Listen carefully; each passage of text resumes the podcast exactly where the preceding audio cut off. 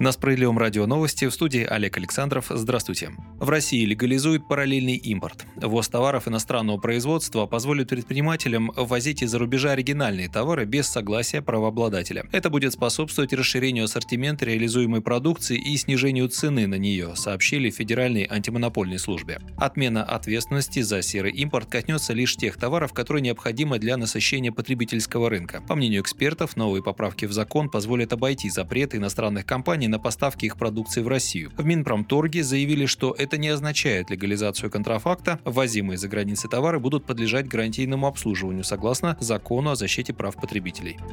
Для семей с детьми предложили ввести беспроцентные суды на жилье. Как считает автор такой законодательной инициативы, глава партии «Справедливая Россия за правду» Сергей Миронов, это поможет поддержать рождаемость, покупательский спрос и строительный рынок. На фоне повышения кредитных ставок необходимо расширять льготные жилищные программы, например, обнулять ставки для семей с детьми с поэтапным гашением долга при рождении каждого нового ребенка, заявил политик в Госдуме. Кроме того, социалист внес на рассмотрение парламента и другое предложение – снизить ставки до 3% для многодетных семей. Ранее президент Владимир Путин поддержал предложение правительства повысить ставку льготной ипотеки с 7 до 12% до 1 июля этого года. Ставки по семейной, дальневосточной и сельской ипотеке остаются прежними – 6, 2 и 3% соответственно.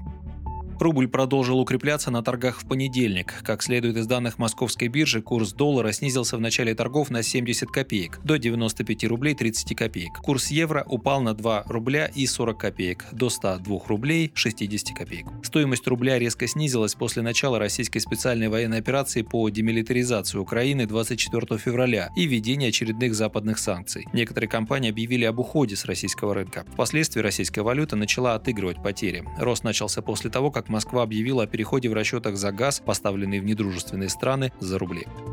И последнее. Центральную Россию на этой неделе ожидает холодная и некомфортная погода. В гидрометцентре спрогнозировали температуру ниже климатической нормы с почти полным отсутствием солнца и гололедицей. Как сообщил научный руководитель организации Роман Вильфанд, прежде всего это касается северной и центральной части региона. В понедельник и вторник ожидается мокрый снег и дождь. Температура будет ниже нормы на 2-4 градуса, сказал синоптик. К среде в Европейскую Россию придет еще один циклон. Днем будет не выше 3-4 градусов, а ночью температура будет опускаться до минус 9 приводит слова Вильфанда РИА Новости. Такая погода характерна для второй недели марта. Вы слушали новости. Оставайтесь на Справедливом радио, будьте в курсе событий.